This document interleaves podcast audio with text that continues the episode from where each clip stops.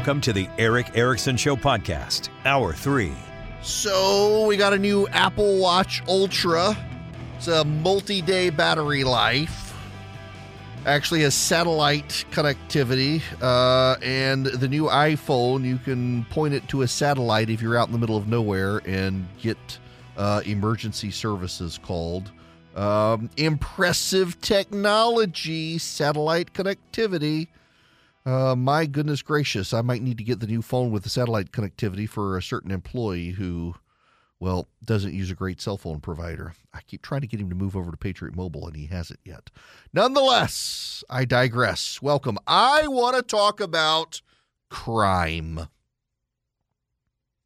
I want to play. I, I actually was somewhat surprised to hear this on CNN from John Avlon one of his monologues on on data today um, from I think it's Pew Research. Listen to this from John Avlon. When the state legislature finally acted on criminal justice this summer, they decided to focus on semantics instead of solutions, officially replacing the term inmate with incarcerated person in state laws. Seriously, that's what they did.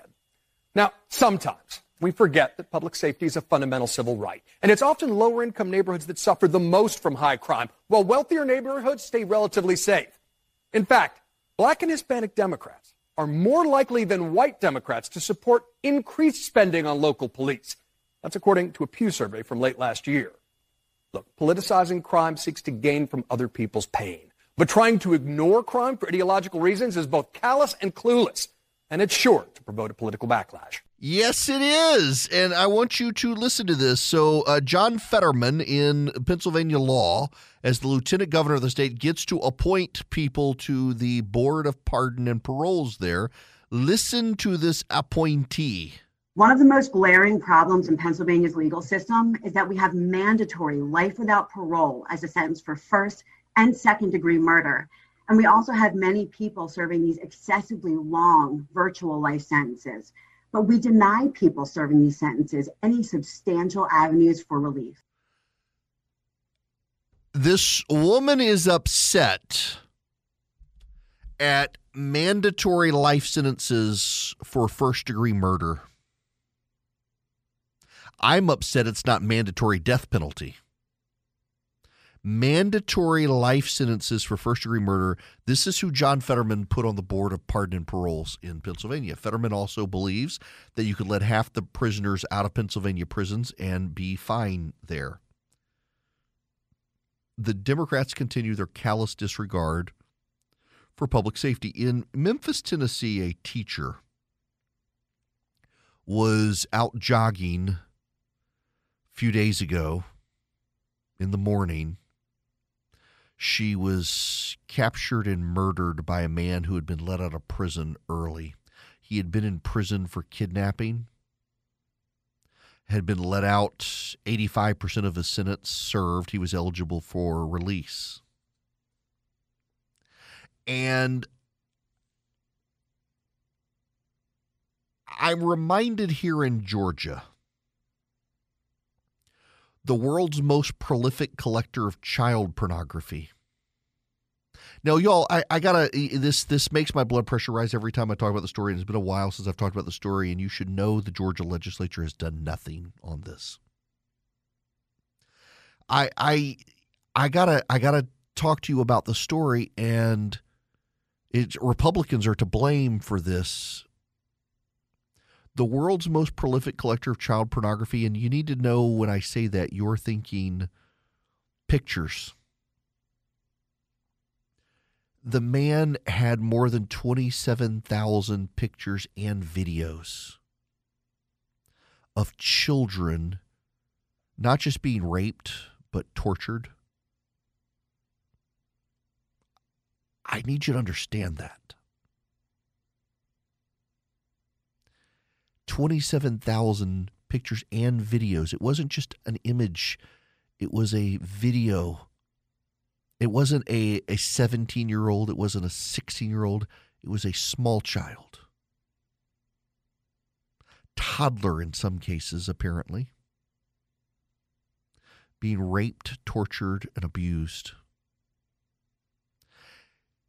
The judge called him the world's most prolific collector of child pornography. The man set up video cameras in a TV station that he owned and put cameras under tables so he could see up the skirts of women and their children who came to the station in the family friendly environment.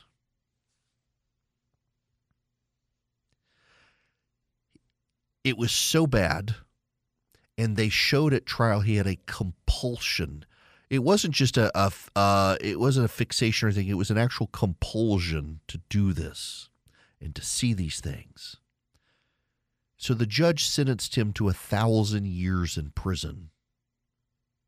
A thousand years in prison he was sentenced. That's how bad it was. A thousand years he was sentenced to prison. And the Georgia Board of Pardon and Parole let him out after seven years. He's on the streets of Atlanta today. And the people who are elected, the Board of Pardon and Paroles in Georgia is not elected. The people who are elected have done nothing They've done nothing. They haven't impeached a single member of the Board of Pardon and Paroles for this. They'll pass laws to crack down on human trafficking, but they won't even inquire into how the world's most prolific collector of child pornography, who was sentenced to a thousand years in prison, could be let out of prison after seven years when they showed in court he had a compulsion to do this. Our society increasingly does not take seriously a lot of violent crime. It's I bring up the Georgia situation because it's not really a partisan point. Republicans want to make it a partisan point, and in fact, it is Democrats in Democratic cities who tend to be the lightest on crime. And you have George Soros funded district attorneys who get elected to office who let the criminals out of jail. And we have a crime wave as a result. But you also have people like these on the Georgia Board of Pardon and Paroles who are appointed by Republicans who let out child predators and, and, and child pornographers and things like that because they don't take those crimes seriously. And I think to be intellectually honest, you got to point it out on both sides. And to John Avlon's point there, uh, this will provoke a backlash. It may not happen tomorrow, but it will happen, and I think we're having that backlash now. And I've got to tell you, I my my personal view on this is that Republicans, if this is going to be a partisan issue, the Republicans need to focus more on this. It's not just the economy that's an issue, it is crime. You still have major Democrats in Congress, including Alexandria Ocasio Cortez and Rashida Tlaib and Ilhan Omar, who want to defund the police. You have Democrats around America who want to defund the police. Stacey Abrams in Georgia sits on the board of a group that wants to defund the police. and there will be a voter backlash. And you know who gets hit the hardest? See, the Democrats want to convince you that uh, any sort of efforts to to be tough on crime have racial motivations. Like, for example, profiling in New York City and stop and frisk in New York City that dramatically reduced crime. Mike Bloomberg was roundly attacked for people for sending the police into black communities and doing stop and frisk there and, and cutting down crime. And, and, you know, he was attacked by people as racist for doing it. And his point was that we go where the crime is. We're not going where black people are. We're going where the crime is. It just so happens to be that's the black community. And guess what? Crime is down in the black community because we're doing this. He was vilified as a racist. In Edinburgh, no, it's Glasgow, Glasgow, Scotland. In Glasgow, they began, the police began, it's a city that's like 80 to 90% white. In certain areas of the city, they began essentially doing stop and frisk for knives because knife violence exploded in Glasgow, Scotland. And guess what happened? Knife violence rapidly declined in Glasgow. Knife violence collapsed in Glasgow. In London, they tried to do the same thing and the police were vilified as racists. There's been a mass slaying of people with knives in London overnight.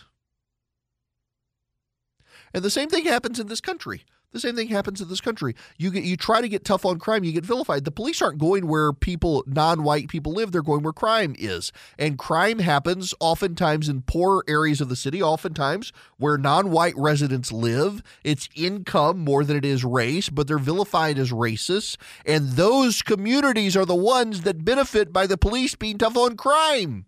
And the good white saviors of the left come in and say, no, no, these police are racist. You don't even realize they're racist. No, actually, what the neighborhoods realize is that they didn't have crime, and now they do because of you. Something's got to give. And I think this is an area for the GOP. Mitch McConnell said the Republican closing argument is going to be this your lights, your power's going out, your grocery bill is going up, you're not safe in your neighborhoods and your kids can't go to school without being indoctrinated. All of these things happening under Joe Biden. It's a well rounded closing argument for the GOP as we head into the final campaign days. I think they got to do it. I, I, the Democrats want to focus on abortion and Donald Trump that allows them off the hook. They they they don't have to play on defense on these other issues. They're trying to go on offense. The GOP needs to focus them, get them on defense over all of these issues, crime and education and the economy and inflation. Inflation isn't going to go away. And the economy is not going to rapidly improve. And it's time for the GOP to actually go on offense. It's time to go on offense here. It's time for the GOP to fight back on these issues instead of trying to defend Donald Trump and make excuses for Mar a Lago. And I think they're going to.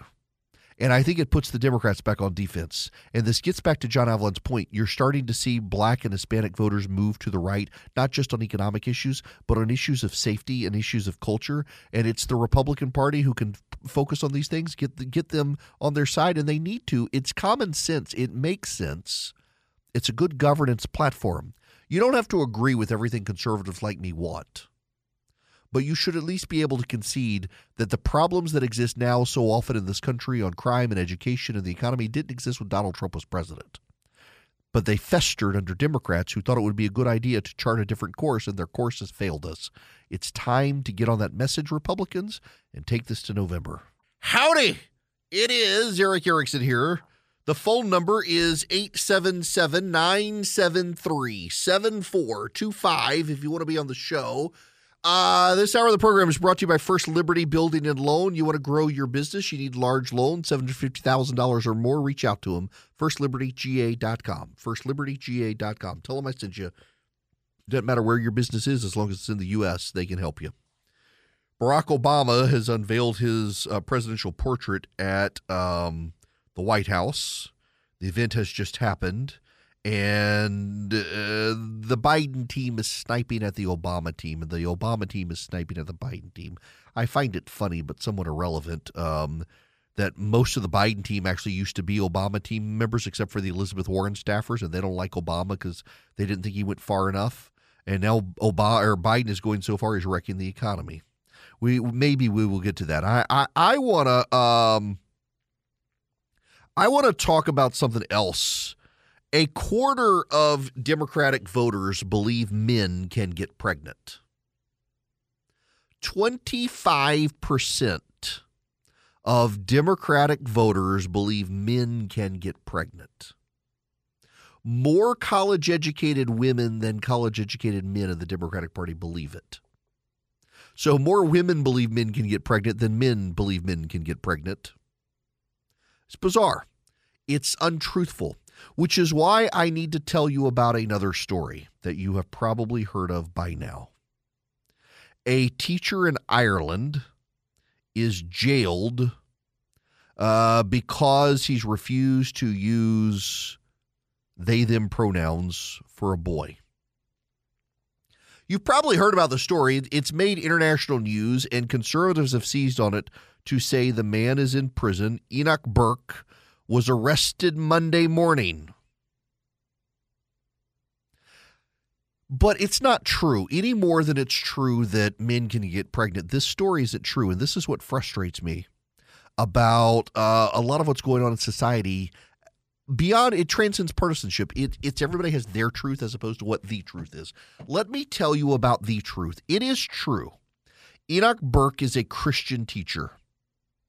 He refused to use they them pronouns for a male student and he's been placed in prison. And if you read a lot of the conservative press, what you hear is that he's in prison because he used those pronouns, and that's simply not true. He was ordered by a court to not go to school while the matter is sorted out.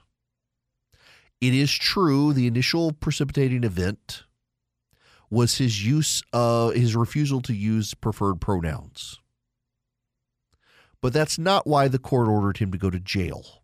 The court ordered him to go to jail because in the process of this lawsuit over his refusal to use plural pronouns for a singular male human being, the court said you can't go teach. You got to be on administrative leave. And the man has continued to defy the court order and showed up at his school and sat in a classroom and has no class and has no students. And that's why he went to jail, because the court told him not to. And I'm deeply infuriated by people's ability to nuance and handle this argument because I'm getting angry conservatives You should have his back. You should have his back. I got his back on the on the pronouns. But you know, you can stand on conviction and guess what? You're going to be persecuted. The persecution isn't right but we should be truthful in why you're actually in jail. He's not in jail for a refusal to use pronouns. He's in jail because he defied a court order on trespassing at his school. And we need to be honest with these things because facts matter. In the same way, you and I can acknowledge that men cannot get pregnant we should be willing to acknowledge that the man is in jail not for a refusal to use pronouns, but because of a refusal to adhere to a court order about trespassing at his school. And it disturbs me that there are people on the right who are trying to make these uh, thing, stories as salacious as possible, in large part because it discredits us on other stories. And our credibility at the end of the day matters more than so many things. And so when we're obfuscating or twisting the truth on one thing, people can accuse us of obfuscating or twisting the truth on other things. And in so doing, that then discredits us from our ability to call people to the truth of other matters. And I think people on the right and the left have lost that. The left, I think, lost it first. And I think really now the right is falling victim to that in this postmodern world, and we've got to be committed to the truth. The truth, not your truth, not my truth, but the actual truth of situations. Now, when we come back, we got to move on to other things. Uh, we got to talk some politics, but I also do, frankly, want to uh, talk about so one of the things that's going on the intersection of faith and politics in the country right now that, that I've been writing about, I wrote a post the other day and it kind of blew up on me. I didn't expect it to, and I want to talk to you about it. Hi there. It is Erick Erickson here. The phone number is 877 973 7425. New iPhone 14 Pro, baby. Yes, the Jesus phone. You know Jesus would have one. Well, Jesus, maybe. All right. I got to move on. I, I, I've put this on the back burner um, because I, I, I've I got a topic I want to talk to you about and it, it, I'm going to be very honest with you to some degree. It's a little bit of filler because there isn't really a lot of pressing news today. And I got up this morning and went to breakfast with Herschel Walker, the GOP Senate candidate in Georgia, and really enjoyed the conversation. Went longer than what he or I intended it to go. And so I knew I was going to be a little bit behind in show prep, and it was to be perfect because I wanted to talk to you guys about this topic. I didn't mean to write something on Sunday, and I wrote it, and it's kind of gone. I guess you could say somewhat viral. If you subscribe to my email, you would have gotten it whether you paid or not. It's why you should subscribe. You can text data to 33777 and subscribe. Uh, paid subscriptions get a little bit more. You get the daily stack of stuff that I do for show prep and stuff. Uh, and today, you know, I guess I should look at the email because Philip usually puts it together for me, except when he's on vacation, like he's going to be in two weeks, and I got to actually do it again. But nonetheless, I sat down and I wrote this piece because I oftentimes uh, I'm a writer because I got to put stuff down to think about it. I got to read it. Does it make sense? Do I flesh it out? Which is kind of ironic considering I do a three hour radio show without a script. But I keep getting this question asked over and over. Now, you should know, and, and I got to say this because I know, for example, those of you listening on uh, WDBO down in Orlando, I'm now noon to three there. I picked up a few more stations around the country, up in Montana. Um, um, stations coming in Tennessee and the like. So a lot of you may be listening. You're new. You're like, who the heck is this guy? I got to listen to this voice, really. Um, I, I, let me just say that I I I have worked over the years to try to reorder my life so that I put my faith ahead of my politics. And as I've done that, I've become more and more aware of how many people try to uh, squeeze their faith into their politics, and it just doesn't work that way. And the reason is because we're all sinners. We live in a fallen world. You can be a Christian and a Republican. You can be a Christian and a Democrat, I guess. Yeah, you can, I know, but I I would have issues. But you you can't be a Christian Republican. That they're not the same thing. And if you think the Republican Party aligns with your Christian values, it doesn't. We've just gone through four years of a multiple adulterer who cheated on his pregnant existing wife with a porn star. Not very Christian. It doesn't always align. And if you're offended by me saying that, you kind of, that's the point. You, as a Christian, should be able to hold everyone to a higher standard and, and not just conform to a tribe for tribal purposes. You got to put your faith first. And sometimes that means calling out your own side. But because I talk about these things regularly, I keep getting asked a question, and it has come up more and more. It's like a small bit of snow rolling down a hill that picks up speed and becomes a giant snowball on the way down. And I'm I'm hearing this more and more. Are we in the end times? What's going on on the planet? things seem to be going off the rails so quickly and it seems to be picking up speed. Uh, I mean, how, what, what day does Jesus come back? Well, at a theological level, yes, we are in the end times from the moment of resurrection. But two, we don't know what day he's coming back. But three, yeah, I feel it too, y'all. These large volcanoes we've had around the world lately, there's a big story out now that uh, there's a 1 in 60 chance that in the next decade we're going to have another massive uh, volcanic explosion that we are like a thousand years past due for one, and pressure seems to be building. Uh, scientists can now measure gravitational changes under the planet, and gravitational changes in the Pacific have started shifting patterns, and they expect an underwater volcanic explosion. Earthquakes and things like that happening around the world. It's only a matter of time before California gets another big one wars and rumors of wars and pestilence and famine, a lot of it guided by human public policy, where the creation has decided to become the creator and is screwing everything up. Yeah, I mean it it it sounds like it. But also this eschatology is the uh, officially that's the name of the study of the end of the earth, the study of the end times. And eschatology is the only theological area of study where people view it through their own present frame of mind. So if you were to read an es- uh, a book on eschatology in the early 20th century in Europe and read it in America from a different author, the European view was more pessimistic than the American view. You get into World War II, every book on eschatology written by a theologian was deeply pessimistic. The world is coming to an end. In the 1950s and 60s, books by theologians in the West were deeply upbeat on eschatology. And here we are back again. We got war in Ukraine, China ready to invade Taiwan, economic instability, uh, the, the lights going off because of power problems. On and on it goes. And people are getting a sense that the world is coming to an end. Well, theologically, it is. We just don't know when. We know there will be a final day. I mean, if I skip to the chase and get to the end of the story here, it's it's don't fret. You're on the winning team.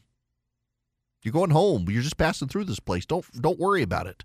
You can't control it, so why worry about it? Now, if you're like me, my personal motto is why pray when I can worry. I got problems. Worrying's a sin, and it's what I do best.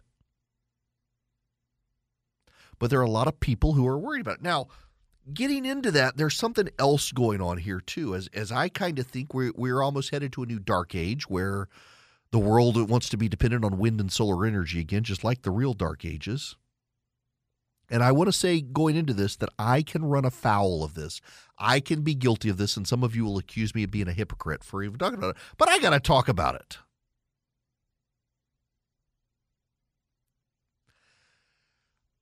I've evolved in politics now because of my faith, and I really started doing this in 2016 and, and sooner. When I went to when actually when I started seminary, and I started seminary because I was getting asked to preach on weekends uh, because I talk about faith and culture on the radio a lot. And I thought this is kind of weird. I've never been to seminary. I don't have theological training, so I should go to seminary.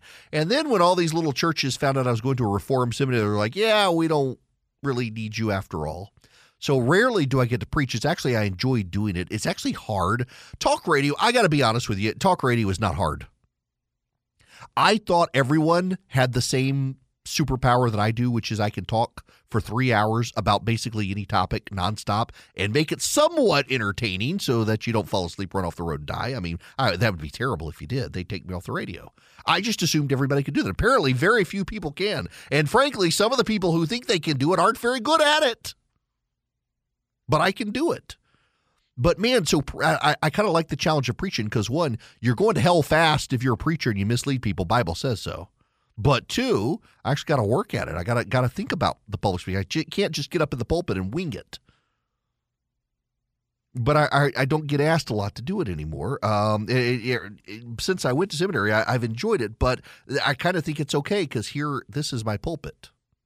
You are my flock. I'll try not to lead you astray, or off I seventy five when you miss your turn. I'll, I'll try not to. I'll try not to misdirect you.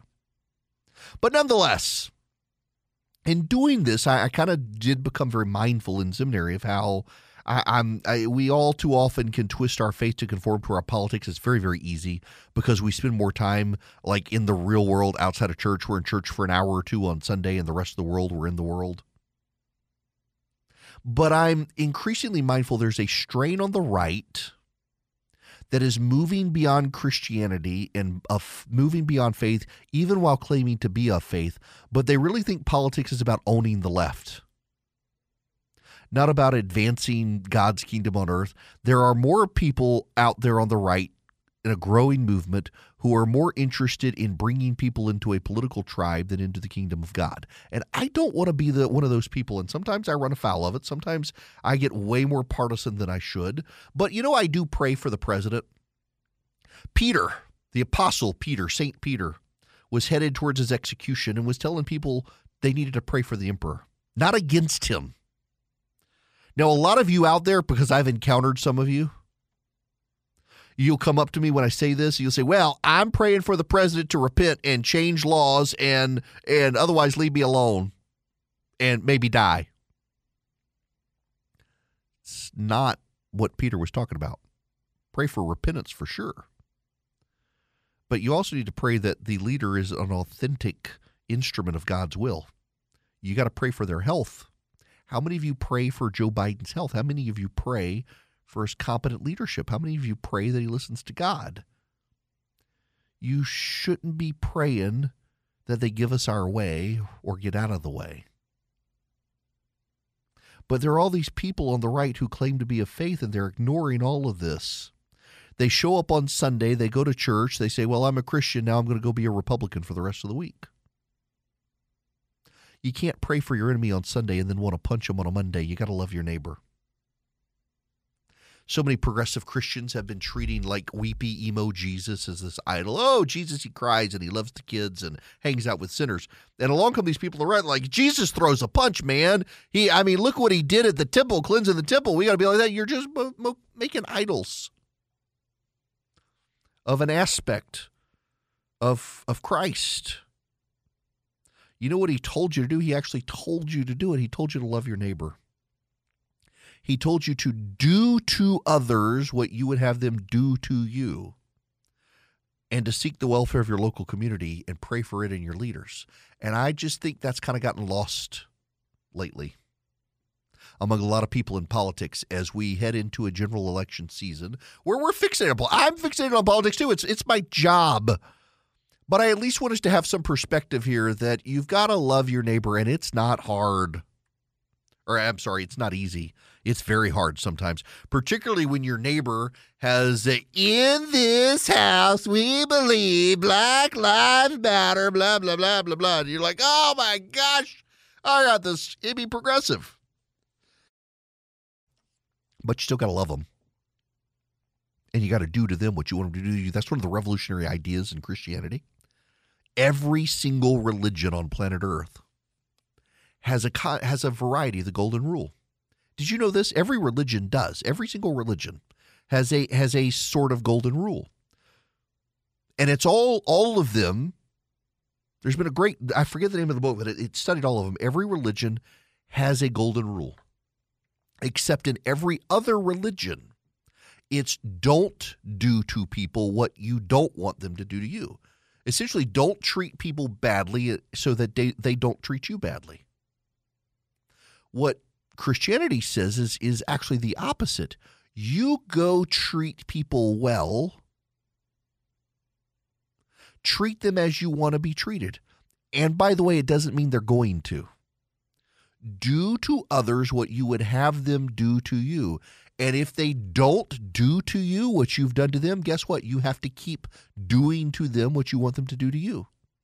You can't suddenly treat them badly because they treat you badly. No, you have to keep doing to them as you would have them do to you because you have to love your neighbor. It's a profoundly revolutionary concept. Doesn't exist in any other religion in that way. In every other religion, it's just don't treat people badly if you don't want to be treated badly. And I just think I'm, I'm seeing people, friends of mine on social media, and they seem like they're performance artists and that they're performing online and they're building themselves up as Christian influencers in politics. And they're doing it by treating others badly, by showing no grace. Where is the grace out there? It's the thing that sets Christianity apart from all other religions is, is this idea of grace. That we should affirmatively like do good things to people Mercy is to spare people from what they deserve. Grace is to give to people what they don't deserve. Where where is the grace in politics right now on the right? Where are the Christians in politics who reflect that?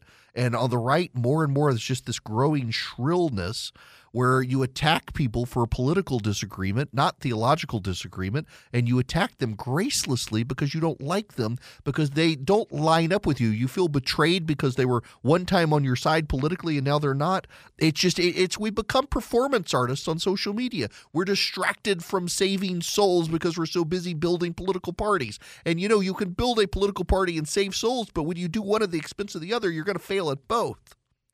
I guess what I'm really trying to say is I am growing increasingly concerned that social media is turning a lot of people, particularly people of faith, into performance artists and distracting us from our mission.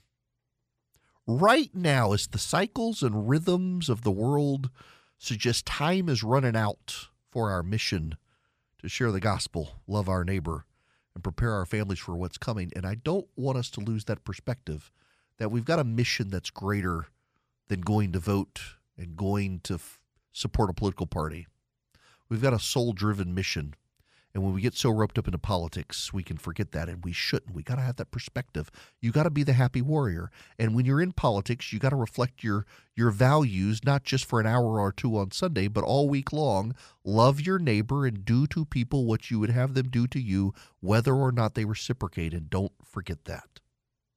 And also, don't forget, go to EdenPureDeals.com and order your three pack of the Eden Pure Thunderstorm. Don't you love that transition, folks? I can do these transitions. You go to the Eden Pure uh, Deals website, EdenPureDeals.com. You'll be greeted by a box asking for a discount code. And you put in that box Erick3, E R I C K 3.